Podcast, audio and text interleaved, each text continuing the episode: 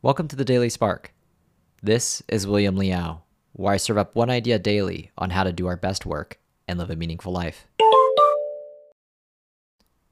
Okay, so the last week has been difficult to say the least. With the shooting in Atlanta that left eight dead, it created ripples of suffering, sadness, and frustration with the Asian American and Pacific Islander community.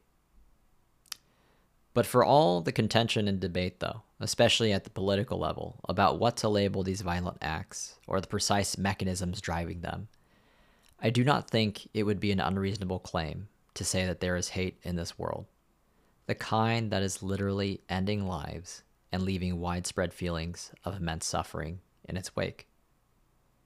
While I do not know what exactly the path looks like to arrive at a world with less hate and suffering, I am convinced that compassion and your cultivation of it will be essential to paving a way forward.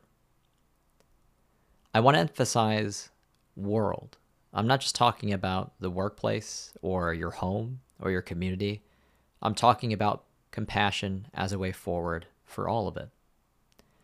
Today, I would like to share with you what compassion is, some research to illustrate its significance, and hopefully provide you with sufficient reasons and clarity on next steps so that you can begin to actively cultivate more compassion, and so that together we may be able to foster the condition that makes a more kind, gentle, and loving world possible.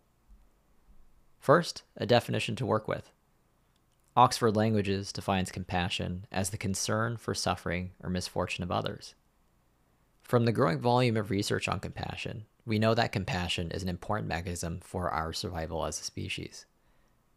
We also know that practicing compassion makes you happier. We know that compassionate and empathetic workplaces tend to be more resilient. And perhaps the most encouraging finding of all, your capacity for compassion, for the benefit of your happiness and the well-being of others, can be practiced and cultivated. Compassion can be practiced in two ways, formally and informally. In the same way that dedicating time to go to the gym is good for developing strength, dedicating time to formally practice, to actively think in a compassionate way, is key to becoming more compassionate. On my website that I link to, I share a free thirty-minute recording developed by Doctor Helen Wang, the same recording that she uses in her research to demonstrate measurable changes in the brain after just two weeks of daily practice. And then there's informal practice, which is just as important. And that can be simply about you resolving to be more kind to the people you engage with, to be more aware of their well-being and any sources of suffering they may be experiencing, and to act and speak in a manner that may relieve these sources of distress. Like any worthwhile endeavor, cultivating compassion takes time and patience, but it's well worth it because there is a more kind, gentle, and loving world waiting for us at the other end of it.